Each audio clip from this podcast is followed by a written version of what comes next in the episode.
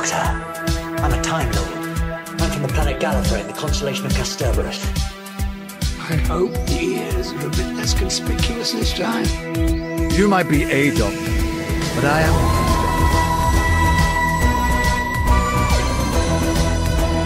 I'm a doctor, but probably not the one who expected. Absolutely fantastic. All of time and space, everything that ever happened or ever will. Where do you want to start? Hello, everybody, and welcome back to Bigger on the Inside, the new Who Doctor Who Watch Along podcast. With me, as always, is Harry Murdoch. Hi, Harry. Hey, yeah. As today we will be talking, uh, we're going to do the same as we did with Aliens in London World War Three, which is a two-part episode, and we're going to talk um talk about them both in um, one sitting. We'll split up the sitting, but it'll be one recording. We're going to talk about Series One, Episode Nine, which is called What Harry, The Empty Child, and Series One, Episode Ten, which is called What Harry. The Doctor a Dances. Oh, ho, ho, ho, so it is. Uh, both episodes are written by um, first-time writer to Doctor Who, but will go on to have a long and loved by everybody sh- um, tenure as showrunner, Steven Moffat. Totally undivisive. exactly. Um, so, The Empty Child, what are your thoughts, Harry? Um, both of these stories, I just have to say, straight out the bat, are really, really good. And as a whole package, um, I reckon that this might just be my favorite story that Steven Moffat did for the show throughout his whole tenure. What, including showrunner? Um, yeah, like they're they're they're suspenseful. They're genuinely creepy. There's a lot of levity. They're very fun. They include they introduce um, fan favorite Captain Jack Harkness. Mm-hmm. There's a lot going for these stories, and they're remembered very fondly. And personally, we- I think that's with very good reason. Yeah, one thing I noticed that I really liked straight off the back was even the um, cold open, the pre-title sequence of them just chasing the um, the ambulance through the time vortex. Even that was exciting. Yeah, I know. It's like, I mean, it's very typical of Moffat um, that straight off the bat, you're hit with suddenly like this paciness, this like back and forth, just this kind of intensity that, although um, most of the show is able to, you know, have those very energetic moments, the, there's a certain quality to the way that Moffat does that very kind of pacey dialogue that just there's a rhythm to it that feels very easy to just get caught up in in the Yeah, action of it all. Yeah, I know. I definitely agree. One thing that I did notice straight from the start is: is this the first time in this series that we hear the Doctor refer to himself as John Smith? Is it? I think it When is. he- Yeah. Um, trying to remember when he says it. He must have Is that when he's pretending to be a time agent? No, it's in. It's before that. It's before he meets Jack. It's very early on in the Empty Child, but he gets his psychic paper out and he calls himself Doctor John Smith. Ah, right. So I know And that- another thing, actually, um, correct me if I'm wrong. Is this the first time in this series that they refer to the sonic screwdriver as the sonic screwdriver? Uh, I think it might be Sonic Screwdriver. Because Um, I yeah, I feel be. like- I know he he has obviously used it. he's used it many times, but I don't remember him like explaining what it is in Rose or anything like that. I feel like this is the first time they properly kind of say what it is.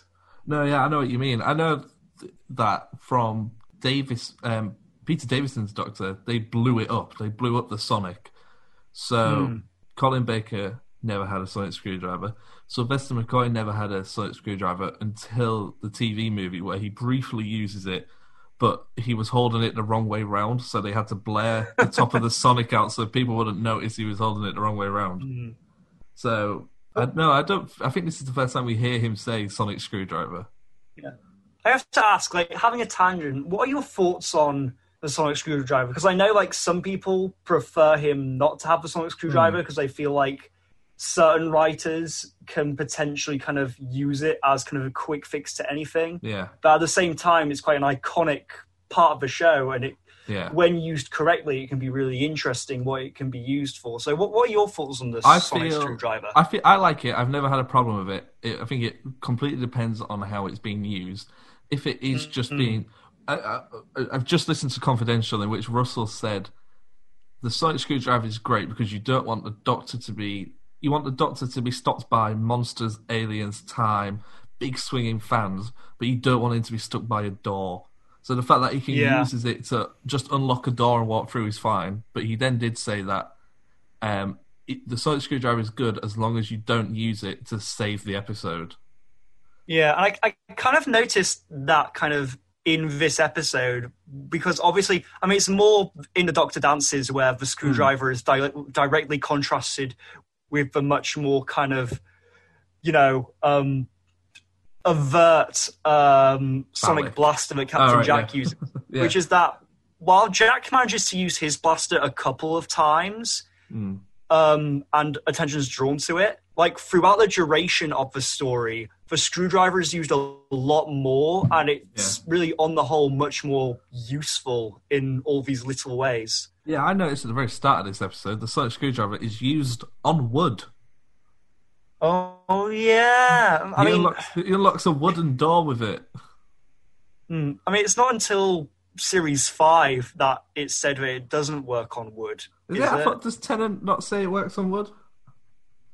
I, I remember I remember in series five there's I think it's the episode Cold War where Matt Smith's doctor says it doesn't work on wood. And fully enough, I think that was an addition by Chris Chibnall. Isn't Cold War a? Is that a Clara episode? No, it's uh, series five. It's an Amy episode. Um, What's Cold War? The first one with the uh, uh, what's the name of the like lizard-like monsters? The um, with the lizard faces. Yeah, it was the first appearance of the Silurians in New Who. No, you might be right. Actually, yeah, I do remember them mentioning it in that episode. But I do feel like Tennant. Yeah, because there's the church door. yeah, yeah. Um, I mean, that's a that's a funny thing, isn't it? I mean, I quite like it as an addition later on in the canon. That kind of you have this kind of brilliant piece of technology that can deal with all these high tech things, Hmm. but it's kind of almost too high tech to the extent that it can't deal with something as simple as a wooden door. I quite yeah. like that. No, I agree. Um, you touched on it there. That is quite funny. There are, this episode, even though it's quite scary and creepy, there are some funny moments in it. There is a heck of a lot of Star Trek references in this. Mm, yeah, doesn't like Rose kind of. He says that uh, the Doctor isn't very Spock. Yeah, she's he isn't very Spock. And then even when um, I think when she meets Jack, she's like, "Give me Star Trek. This is very Star Trek." I wonder if a 19 year old in 2005 would have known what Star Trek is, or would have known who Was Mr. the next Spock generation was. out? I don't know, but was the next Mr. Spock out? wasn't in. Mr. Spock was not in the. What, and was 19 year old girls watching Star Trek? I, I mean, I guess that I feel like Spock, because me as a kid growing up, I mean, obviously I've had stuff like the J.J. Abrams films in mm-hmm. 2009, although I only saw one of them. I feel like S- Spock and Captain Kirk have kind of become pop culture icons in their own right beyond Star Trek. But Yeah. then I'm saying that growing up in the age of the internet where you can Yeah, find yeah. out anything like super easily. So I feel Spock's a more pop culture character than Captain Kirk. I, I listened to um, I was listening to David Tennant does a podcast with, and it was um, I think I butchered his name the other day when we spoke on this. Is it George Takei? George Takei? Oh, George George, Takei. George Takei. Takei, yeah. And they were talking on there. Yeah, yeah. They were talking about Shatner on there, and they said that Shatner and um, Nimoy would sit together, and they would go through their fan mail, and the amount of fan mail Oh. that that that um, Nimoy would have compared to Shatner was uh, Hmm. it was almost a very macho measuring competition, and apparently it, he I think he phrased it as it was the world versus Shatner. I mean, I, I guess like Spock kind of has that kind of same appeal as the Doctor. That is this super smart, a bit disconnected from humanity character. Yeah, Obviously, the Doctor isn't quite extreme. He has a much more of a humbleness. He's much more down to earth compared to um, Spock Spock. because. Uh, I suppose that both characters kind of have a similar appeal. Yeah, no, I agree with you. I definitely agree with you. Um, yeah, because the Doctor obviously has more emotions, which is shown when he goes into the bar and that and the lady's singing, and he and he's just enjoying being there. But I couldn't quite grasp it if he's excited just because someone's singing a nice song, because he doesn't realize what time zone he's in until he looks at the post wall and sees a poster for Hitler. Well, not a poster for Hitler, a poster against Hitler. The um, yeah, it's like the Hitler's watching you. Is it on the poster? Yeah, that's what it says. Something like that, isn't it? So does why is he so excited? Is he just enjoying that woman singing? Um, I guess I don't know. Like, I mean, the Doctor strikes me as the kind of person who does like enjoy music, although like he doesn't dance much. He strikes me as the kind of guy, you know, he, he enjoys a good song. He Well, enjoys. we, know, we know he uh, likes Britney head to the- Spears. Yeah, yeah. Well, he likes Tainted Love, definitely. tainted love. no, I definitely. I, that's strange that that we obvi- that maybe something not a lot of people have picked up on is that this doctor does actually really enjoy music. Yeah. I mean, I guess had I- some experience dancing, as he does mention. Yeah. I mean, obviously, Peter Capaldi's Doctor down the line. He, you know, he gets an electric guitar, I goes through that whole phase. I mean, I wonder. I years. imagine. Yeah, and then of course Patrick Troughton played the uh, flute, didn't he? Yeah, The Doctor's always just had an element of being quite musical, I guess. That's true. Yeah. Um, I'm just looking at my notes, seeing what's best to go to next. Oh, we'll go straight to the gas mask kid. Do you think he's actually scary? Do you think he's actually what? Scary, the little gas mask kid, the empty child. Um, as a kid, I remember finding him terrifying. Really? There was never episode I saw on. Yeah, it was never episode I saw on repeat, and I thought he was really freaky. Like this, like this little, basically faceless kid walking around asking for his mummy in that kind of foreboding drone. I mean, the thing that's really freaky, the thing that I think like would have literally had like kids screaming and hiding behind SATs was the transformation. Like, like when the doctor Yes. like it comes out of his mouth and uh, out of his eyes. That is like. Like those are actually really good special effects, even for this day, and they hold up and they just like make you go, Ugh. No, I did. I wrote that. I wrote the transformation for Richard Wilson, who's the actor who plays the doctor in the uh, in the hospital. That is scary. The way he just Yeah. suddenly changes and he's going, "Are you my mummy?" But he's doing it in such a creepy, um, strange way. To, to, we can briefly touch on the Doctor dances when Nancy gets locked up yeah. and she is next to the soldier who is about to turn into a gas mask dummy. I felt that was more scary because he. I, just felt the performance was more creepy. You don't and actually you see the transformation. The way he was saying it as if it like, yeah, he was like trying to hold back like this thing from coming up of his throat and out of his Yes. mouth. It was, it's so genuinely really disturbing. Why haven't they brought that back? The empty Because child. it's too iconic. Is it too? Is it? I don't know. that It's this was interesting because so Moffat, good? has, Moffat has not hesitated to bring back the um, Angels.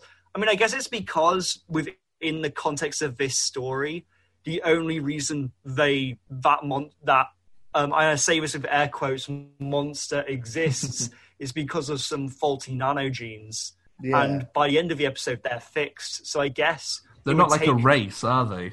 no, it would take a coincidentally similar situation to occur for a similar monster, again in air quotes, to appear. Do you reckon Big Finish have done it? I mean, if you look into it, they'll probably have found a way. Um, one thing that I did pick on is when Rosie's climbing up that rope. Did she not bother looking up to see what the rope was attached to? I guess. I mean, Rose kind of says the doctor kind of says that like she has a record for getting herself like into perilous situations. Yeah, he did say that. I think we touched on that last week as well, where, uh, in last episode where we said Rose is a really good companion. She doesn't get stuff wrong, but when she does get stuff wrong, she really, really gets stuff wrong. Oh, do you think? Do you think that Steven Moffat watched our podcast before he wrote The Empty Child? I think he did. I think he did. No, I mean, I think. I guess the only reason I can think is that Rose is just like a very impulsive and more uh, and emotive character where if she wants to help someone she is determined she just makes a beeline for it Yeah, it was a nice. It was a nice Yeah. thing to see that they, um, in episode one, we mentioned that. I said, "Why on earth did they include the line about her being good at gymnastics?" And now we know, so Hmm. she could hold onto that rope over the skies of London for so long. god knows how long yeah Um, is Rose travel? Oh, sorry, go on.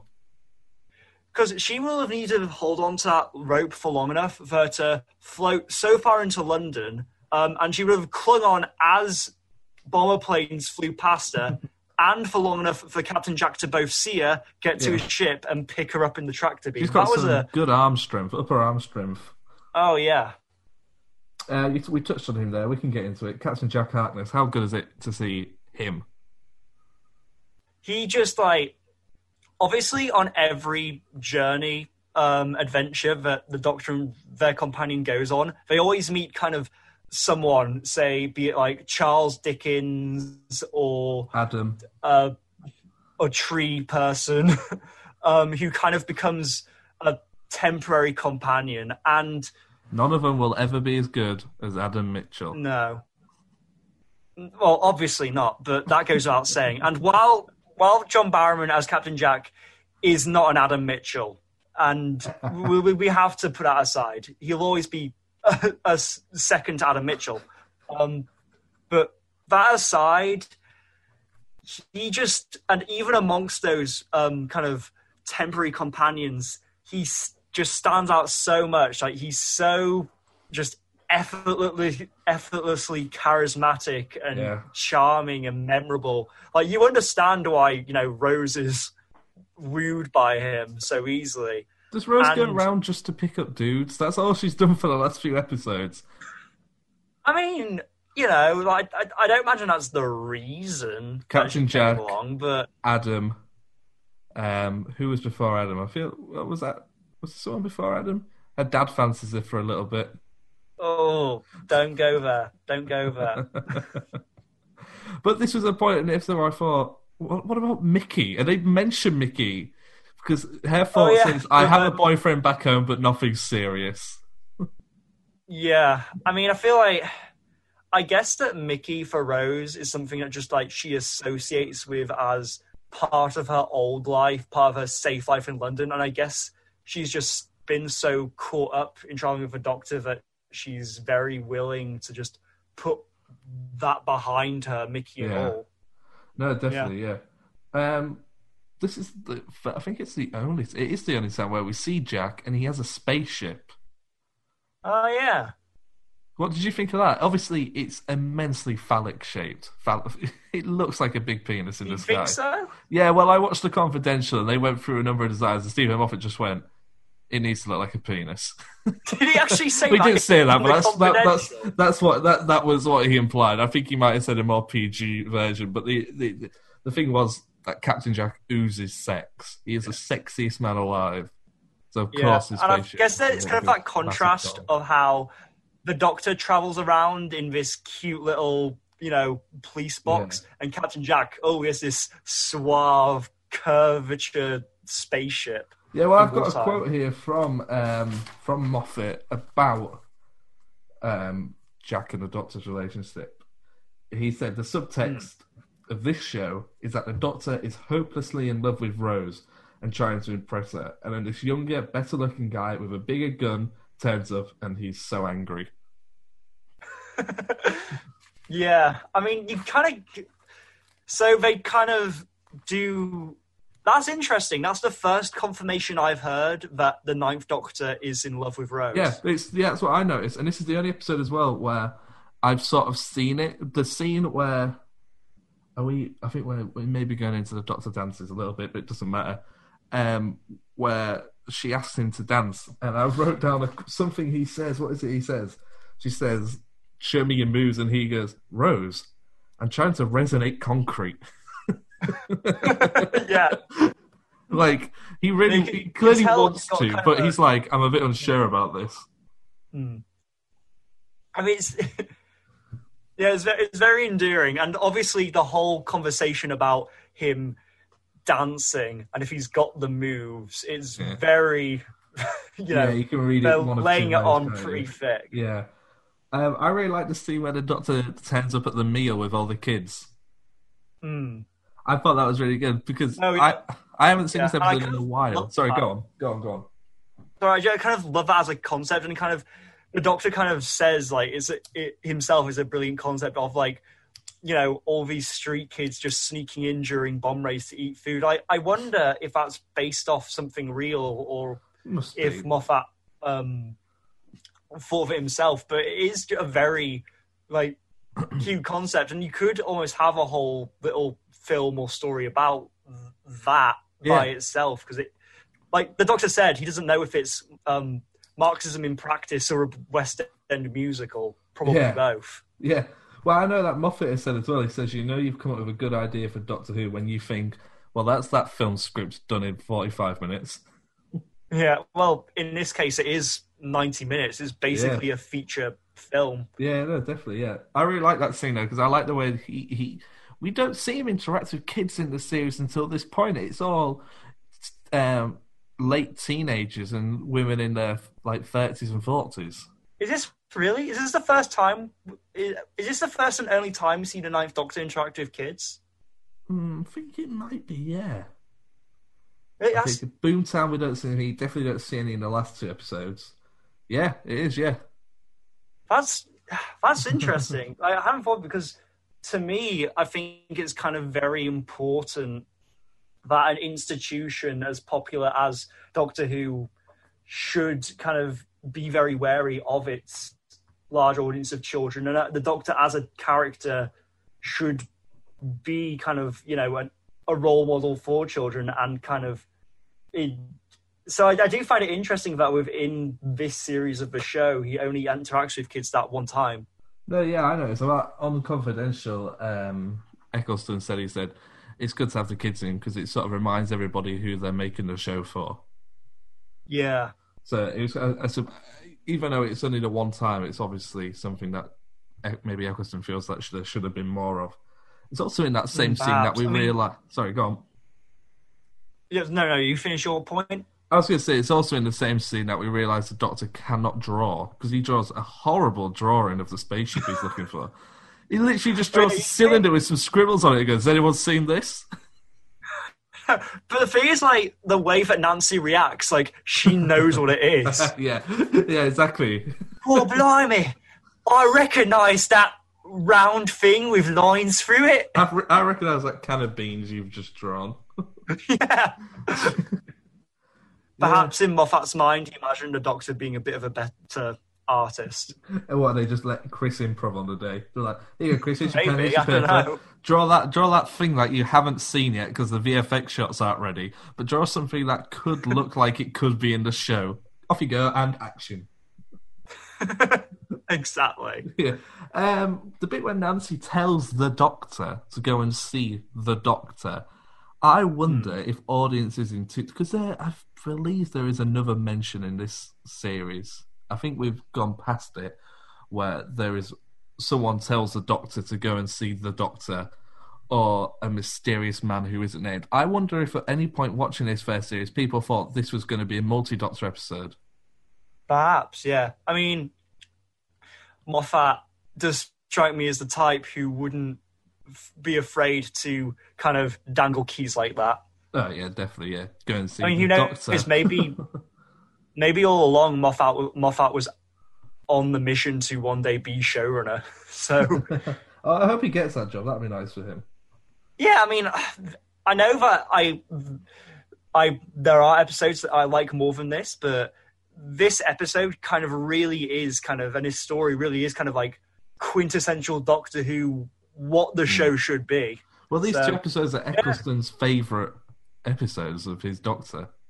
Yeah, you mentioned that. Um, do you have any insight into why he Um, I think likes, he, he really he so really liked Moffat's. I think we might touch on this before, but it doesn't matter. Um, he really liked Moffat's writing. He said Russell really understood Rose and the character of Rose and what Rose was about was really clear, but he didn't feel that the Doctor got the same amount of backstory and presence in the series, or the same drive from the writer as Rose. You sort of felt the Doctor Yeah, was maybe yeah. taken, even though the Doctor in some ways is the second character in the series. But that said, Yeah. you, you, as an actor, I imagine you want the uh, you want the story. But when he said when he read this and he worked with Steven, he said it was really clear what Steven wanted from him. Mm, absolutely. So he feels like he was able to is- give like his best performance throughout these two episodes. Yeah.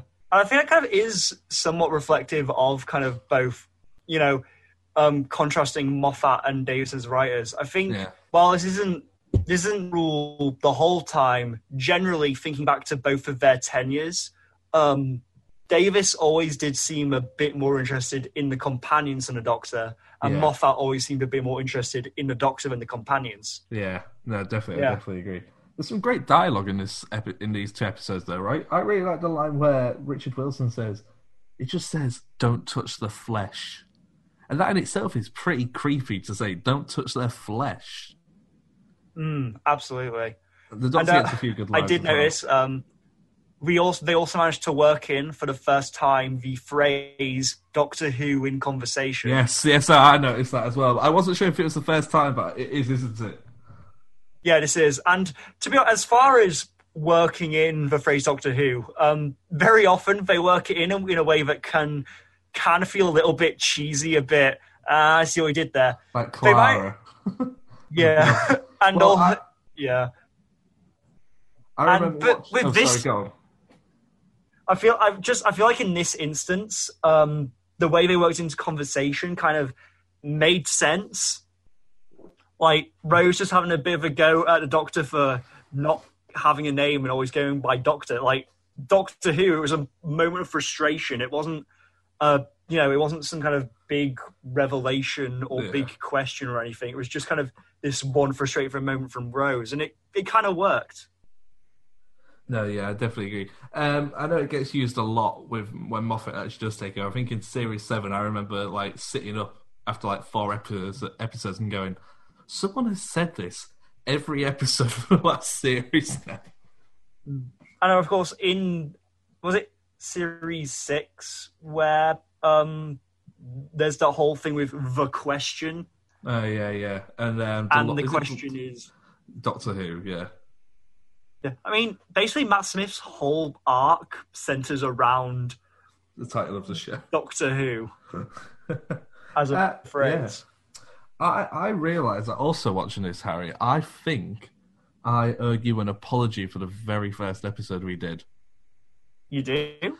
in that first episode, we talked about the Doctor's costume, and you said, "Is his coat based on a on a on a World War Two, um, uh, like World War Two coat that people wore?" And I think you said submarine or German commander, and I said, "Oh no, no, it's just a leather jacket." In this episode, we find out that the leather jacket he's wearing is actually a U-boat captain's jacket. So you were right, and I was wrong. Yeah, I, said- I, I, thought, I thought it was historical, but I just kind of took your word for it because you generally are the one who knows more behind the scenes stuff. So when when Jack says you two couldn't be wearing a more inappropriate outfit, he's right. One of us wearing a hmm. Union Jack t-shirt, and everyone's dressed up as a German. Yeah, I noticed they made a quite a big point about the fact Rose was wearing a Union Jack T-shirt. Yeah, they did quite a bit, didn't they? I was like, how many people are really going to notice that? Yeah, I mean, it's funny because they made the whole thing of it being out of place and her like sticking out in a bomb raid wearing a Union Jack, but you never actually see anyone from the World War II era like draw attention to it and being like, "That's a bit of a funny shirt you got on." Yeah. Or why is he dressed up as a Nazi? Oh yeah, yeah. Um, what do you think to the VFX shots throughout these two episodes? Then Um, I mean, I'm gonna take a guess and say that this was the this was the story that got the biggest budget. yeah, I think it Because- Might be. Oh well, no, the biggest budget was at it, episode um, episode two. That was the one with the biggest budget. Oh, what was it? Um, the long, But I feel like these the game, the end of the world. together probably had a collectively maybe it's like it felt like a more expensive episode. Yeah, no, I definitely agree. Yeah, because in addition to kind of these big kind of CG shots of World War II London and bombers flying by and stuff, there was also like a lot of different locations. No, definitely, yeah. There's indoor houses, indoor uh, shed. There's the There's the TARDIS. There's Jack. Yeah, there's Jack ship. There's the outside of Jack ship. There's Big Ben. There's the skies of London at night. I, There's I think Big Ben on. was Big Ben CG or was that a model? Uh, I'm not 100 percent sure, but all I do know is that up to this point there was over 1,300 visual effect shots for the whole series. Oh, I'm not sure what it would be now. I imagine it would be higher. I would imagine in some shows, like maybe like your big Game of Thrones and stuff like that, they would have 1,300 VFX shots in one episode. oh yeah, like Game of Thrones like episodes have like the same budget as blockbuster movies. It's ridiculous, and it's crazy. Um, yeah. So, do you want to move on to the Doctor dances? Um, yeah. Cool. So the Doctor dances. Have... Oh, I, I know. No, I'm gonna. I'm gonna stop us right there because, as always, it's tradition now. It's time for the quiz. You, you, not me. I hate being patient. Patience is for wimps.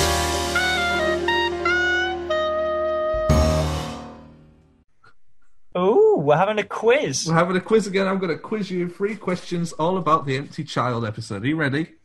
How many will I get wrong? Let's go. What colour is universally recognised as the colour of danger? Red. No, mauve. Really? Yeah, the start of the episode where before the opening before the um, opening credits, the Rose says, "Where are we going now?" And the Doctor goes, "It's mauve," and she goes, "What's mauve?" And he goes, "It's a universal sim- It's a universal color of red, uh, of danger." And she goes, "What about red?" And he goes, "No, that's only uh, that's only humans." can't believe you missed that one. Oh, GCSE E English lied to me.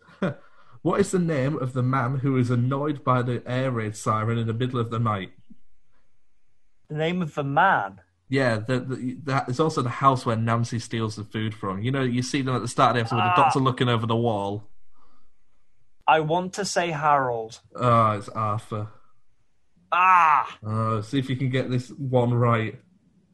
What actually was the ship that that Jack tried to sell the doctor? What was that ship actually?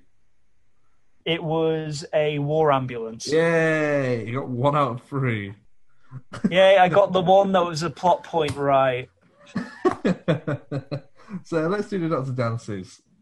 The episode starts. I mean, I, sorry, go I on. feel like I need to defend myself for that, which is that um, the first half of that episode I watched in bed and then fell asleep, like, and then I finished it the next day. So you know, if my memory's a little hazy, I was like basically snoozing through that first half. Maybe It's okay. I can still talk about it. I watched it before. Maybe you should take podcasting more seriously. That's all I'm saying. Anyway, the Doctor The. Doctor Who watch long podcast. We watch it half asleep. Yeah, that's Um, our hook. That's the uh, thing we bring to it that no one else does. No one else watches Doctor Who as they're dozing off and only remembers like patches. The Doctor Dances opens with the classic line of "Go to your room." I completely forgot about that. It's quite weird seeing the Doctor say that. Hmm. it's it's kind of a funny solution, and it's kind of not something they ever kind of bring back in the episode, but I, it works. It works, and I like his reaction to actually working, which is Yeah, God, I'm glad that works. That have been terrible last words. yeah. I, I was at that point that I sort of realised, oh, I really get why Christopher Eccleston has really like these episodes because they are fun episodes. Yeah, well, no, he has having like so much. It, I mean, I don't know if it's just his great acting, but he it seem feels like he's having so much fun on set, especially during the Doctor dances. No, definitely. Um, one thing that I picked up on that I, it stood out to me quite a lot was set your alarm for Volcano Day. Now, Oh yeah, the Pompeii references. Yeah, because he mentions Pompeii, and then isn't the start of the Fires of Pompeii episode? The Doctor says, "And it's Volcano Day," doesn't he? He might do, yeah. I feel I like imagine that's a that. deliberate callback. Yeah, it must be. Yeah. Um, I'm glad I did the quiz when I did, otherwise I would have given the answer away here. The character of Arthur is he gay? Um, no, I think the suggestion when Nancy said this, I think the suggestion was that he was doing some kind of criminal activity with like the, which was why he had like the wire cutters and such. Well, the only reason I ask is because she says everyone thinks your missus must have been messing around with the shopkeeper, but in fact, you're the one who's been messing around with the shopkeeper. I don't think she says he's been messing around and with the shopkeeper, just that he's been messing around. Well, I I'm, think. I'm gonna find it. I disagree with you. We're gonna do some. The, the way I remember research. it is that This is it, the first messing around. This is the first fight we've had. Oh, Nine, nine, ten episodes in is our first disagreement. Mm. The I mean, if you don't count the uh, if you don't count the jacket, Oh yeah, well I don't, I, that was a disagreement because it didn't know I was wrong. Mm. Where and now you're going to be wrong again. I'm not gonna wrong. Where is it? I'm scanning through the episode. Here it is. One second. You just talk and keep them busy, Harry, while I listen to this. Um. Uh. So. Uh. That. Uh. That weather we're having. Um. Sure is nice, right, you guys? Um. Uh. So. Uh. Uh. I. Uh. Here we go. Here we go. She says, Oh. Brilliant. She says, "Oh, and the torch. Don't look like that, Mister Lloyd." Hang on, I'm reading the subtitles. I know you've got plenty of tours in here. I've been watching this house for ages. Uh, what's she say next? And I like, and I'd like another look around your kitchen cupboards. I was in a hurry the first time. I went to see if I want to see if I missed anything. Uh, the food on this table is an awful lot of food, isn't it, Mister Lloyd? A lot more than anyone on anyone else's table. Half the street thinks your missus must be messing about with Mister Haverstock, the butcher. What's the next line? But she's not, is she? Oh, here we go. You are. Oh, so what does that mean? I think it's the. And then and then he stands up and wipes the sweat from his own brow. So I'm saying it. I read it he's gay. doing something criminal to get more money. Nah, it's gay. Is he? He's now. I've said But so. how would Not that that there's end up anything with wruld him with being gay, but this is. Yeah, how would I end up with him having more money to put food on the table? Well, maybe I am wrong, but I imagine that he was doing favors for the butcher that only another man would he would want another man to do. That therefore he was giving him more money. They were both two closet gays, and in nineteen, is it nineteen fifties? This is set nineteen forties. Forties. In the nineteen forties, being gay wasn't maybe the most.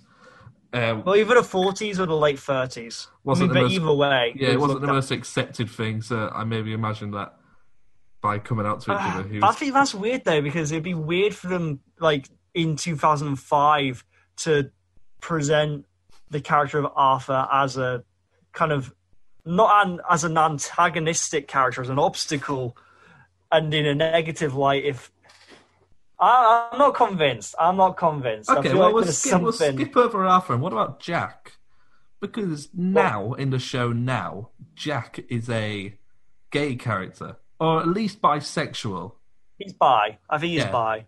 There's not really. At least. Well, probably more than bi. Um, I I imagine that uh, he'd be classed as pansexual because it's been heavily implied that you know he's off all over with all kinds of different. Um, well, I don't know if there's. I imagine in the far future when we make contact with aliens, they'll have a phrase for people who are into other alien races. Yeah, you're right there. I Um, was going to say we don't actually see any um, other sexual callings from Jack apart from apart from Rose. But you're right; He's mentioned that he goes off with aliens. But we don't see him attracted to other men in this episode. I don't think he smacks that other guy on the bum. But I think that's just banter, isn't it? Uh, I don't know. I think he could. I don't know. He, he does, doesn't he tap that guy's um, bum? Yeah, that's what I was saying. Yeah, but doesn't he just do that like as a thing? Ah, I don't know. I think uh, he, might be into. I don't know. That said, there is clearly a Jack- match. Oh, sorry, Jack- go on. Jack's kind of presented as a character who, you know, if the opportunity arises, he's not going to shy away. That's very true. That's true. Um, that said, there is very clearly a big macho match between the Doctor and Jack, isn't there, when it comes to the sonic screwdrivers and the sonic blaster? Absolutely, absolutely. I mean, yeah, kind of even just comparing the size of their two fa- of their two sonic devices. Yes, that's something that's done again in the Day of the Doctor, isn't it? When um, ten meets eleven. Yeah, Moffat's a fan of that one. oh, My sonic device is bigger than your yours. sonic device.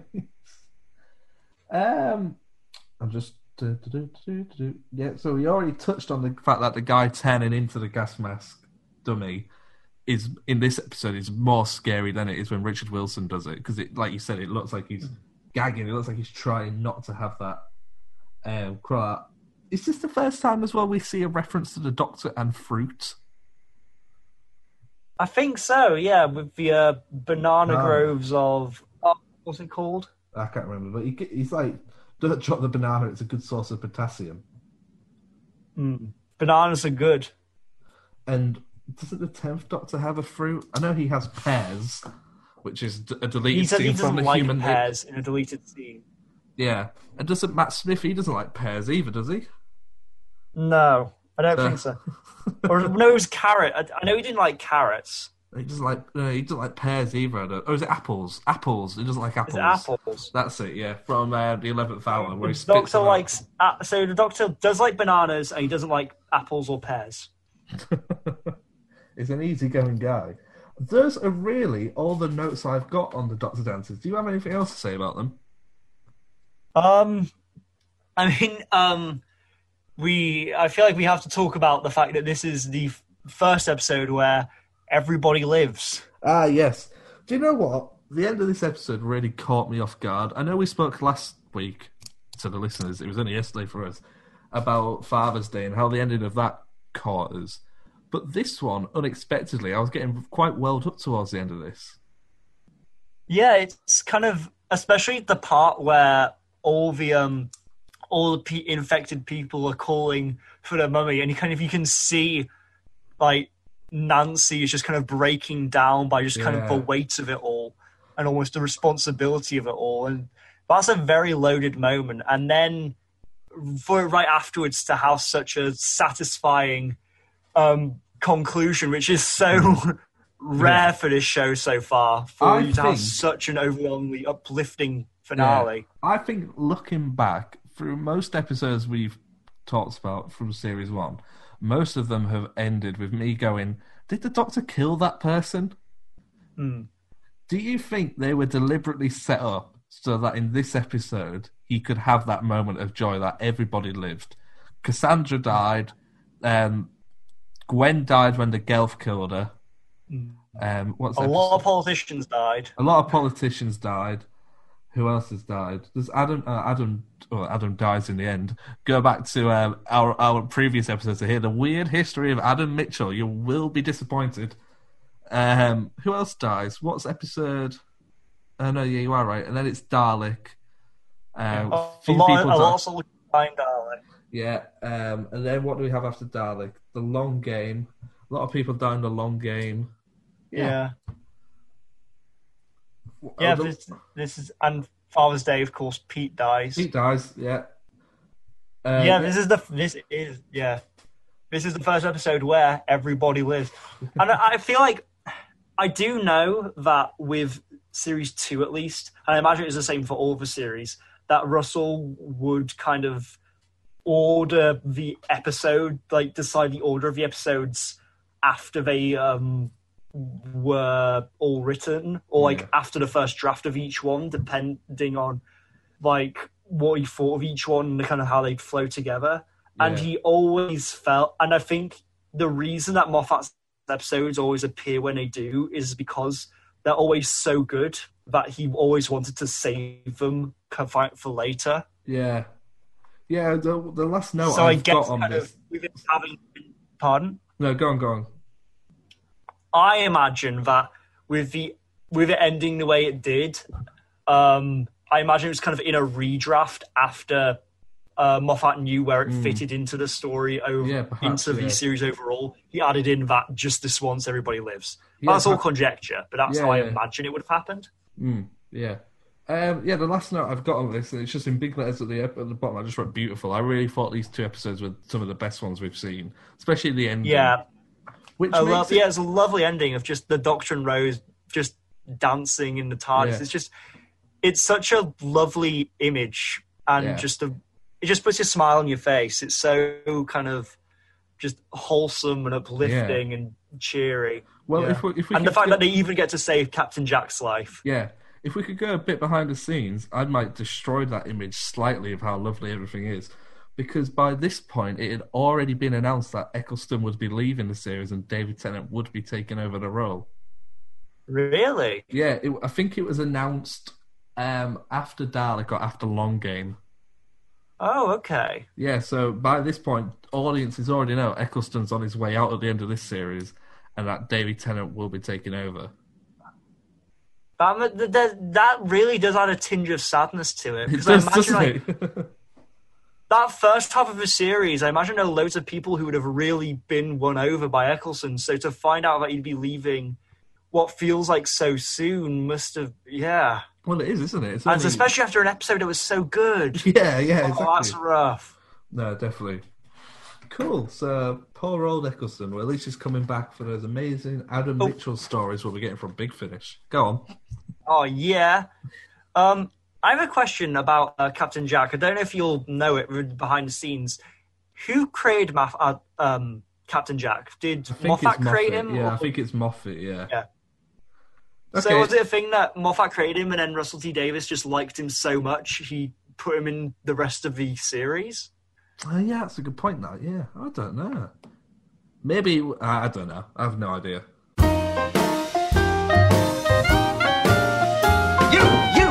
Me. I hate being patient. Patience is for wimps.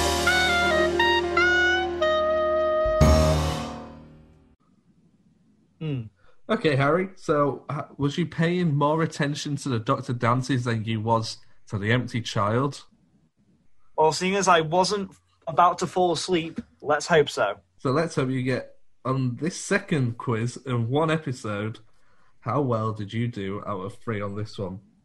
What is the empty child's real name? Not the actor's name, the character's real name. Jamie. Yes! Yes! I almost said Jacob. What century is Jack's blaster from? 52nd? Oh, 51st!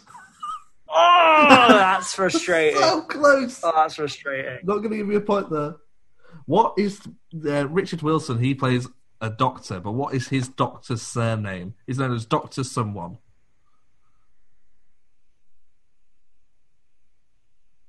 Ah. Uh, is it Montgomery?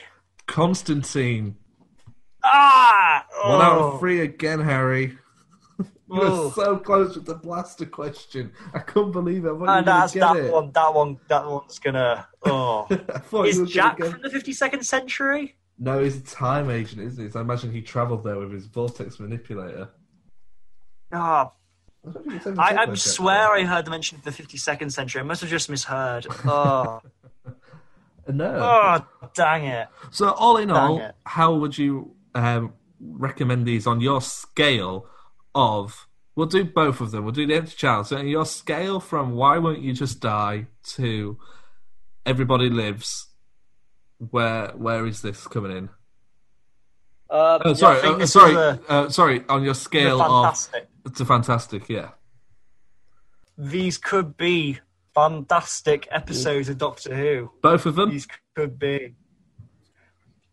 Yeah, as a package, I'd say so. Yeah, I don't think you can split them, can you? It's not like the Aliens of London. Like I split those up. I think these two do come together. Yeah, especially because the first, they're doing such different things. Kind of the first one is much more foreboding and tense and building up everything up, and you know, and then Yeah. the second one is the much more pacier in conclusion, Oh no, definitely, yeah. and then has that uplifting finale. For me, they have to be enjoyed as a whole. Oh no, I totally agree. Okay then, so let's move on to recommendations. People assume that time is a strict progression of cause to effect, but actually, from a non-linear, non-subjective viewpoint, it's more like a big ball of wibbly wobbly, timey wimey stuff. What are you recommending this week, Harry?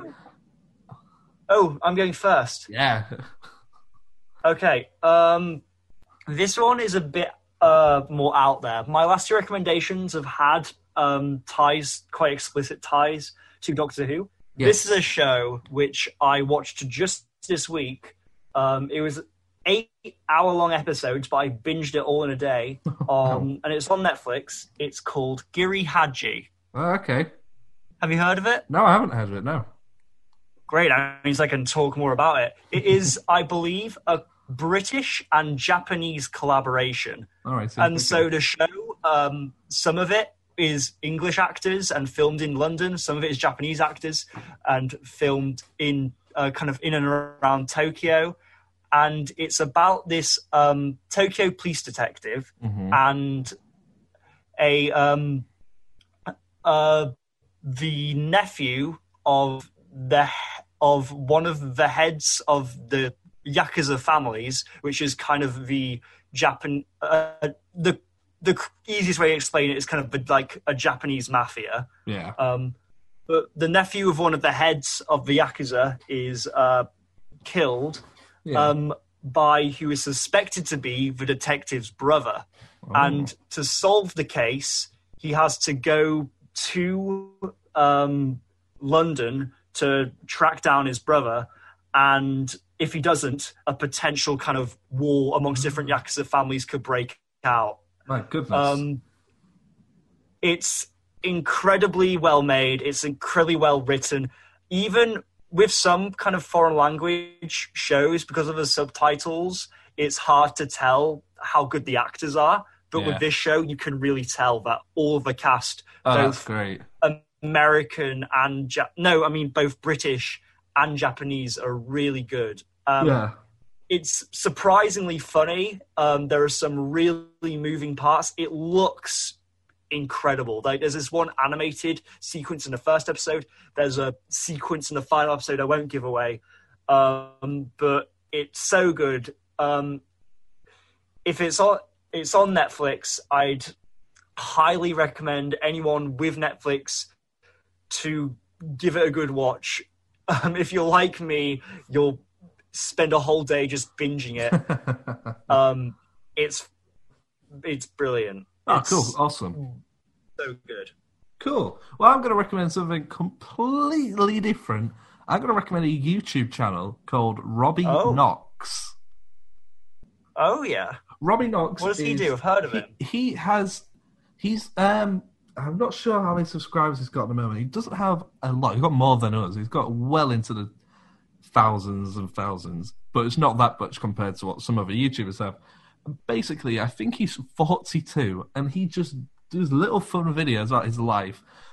About he'll do. But the reason I've started watching him as a little backstory is I've currently moved into a flat in university, and obviously we don't have a garden, and I miss being able to go into the garden and go for walks in the countryside, like where I used to live, because I now live in a city. So I've been watching him, and he basically goes into his garden and just does gardening. He'll grow potatoes, grow carrots. He does competitions where you can grow your own potatoes at home and like compare them to his and see who's got the best potato. It sounds boring, but this guy is so entertaining and dry, and Mm. just so like you feel like British could- or American? He's British. He's British. Um, he some of you might know him. He used to um, co-present or do segments on Soccer AM, the Sky um, breakfast sports program. Used to work on there. And uh, if that's not your type of scene, that sort of stuff, I would recommend listening to him on the Jack Mate Happy Hour podcast, where he um, has some- oh, yeah, worked with Jack Mate. yeah, he does. He has some really interesting stories on there from his days working with TV, taking um, Vernon Kay out drinking, interacting with Oasis, um, some of his wedding stories, some really good, funny stories that you just wouldn't believe. They're really great. I definitely recommend just going over and listening to what he's got to say. He sounds great. I didn't realize we we could uh, recommend YouTubers. yeah, we can now. That uh, that broadens my horizons for recommendations. I can recommend something that isn't a TV series. Awesome sauce. We can do that. You can do that next time. So that brings us to the end of episode nine, where we reviewed episode nine and ten, The Empty Child and the Doctor Dances. Next time we will be reviewing what Harry.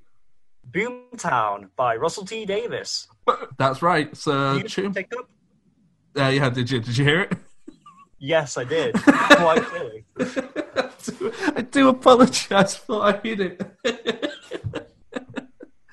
Um, so tune in next time to listen to that. Not more hiccups, but to talk about Boomtown. So I'll say goodbye, goodbye, and say bye, Harry. Bye bye. Oh, that one was loud.